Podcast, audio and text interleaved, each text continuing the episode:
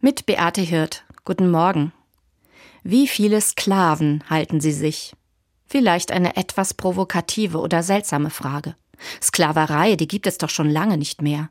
Die gab es bei den alten Römern in der Antike oder vielleicht noch auf den Baumwollplantagen in den USA vor 150 Jahren. Aber heute? Leider gibt es sie tatsächlich immer noch. Menschen, die wie Sklaven leben. Heute erinnern viele Menschenrechtsorganisationen daran, denn heute am 2. Dezember ist der internationale Tag zur Abschaffung der Sklaverei. Das kirchliche Hilfswerk Missio zum Beispiel schreibt, weltweit sind mehr als 40 Millionen Menschen Opfer moderner Sklaverei. Und das hat auch mit uns zu tun. Denn moderne Sklaverei, die geschieht zum Beispiel auf Plantagen in Afrika, auf denen Kakao oder Kaffee angebaut wird, oder in Kleiderfabriken in Asien. Sie produzieren für den Weltmarkt und auch für unsere deutschen Läden.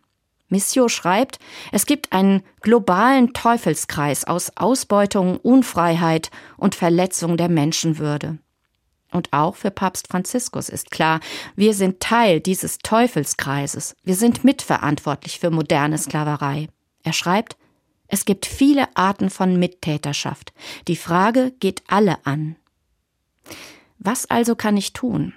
Ich habe zum Beispiel unterschrieben für ein wirksames EU-Lieferkettengesetz.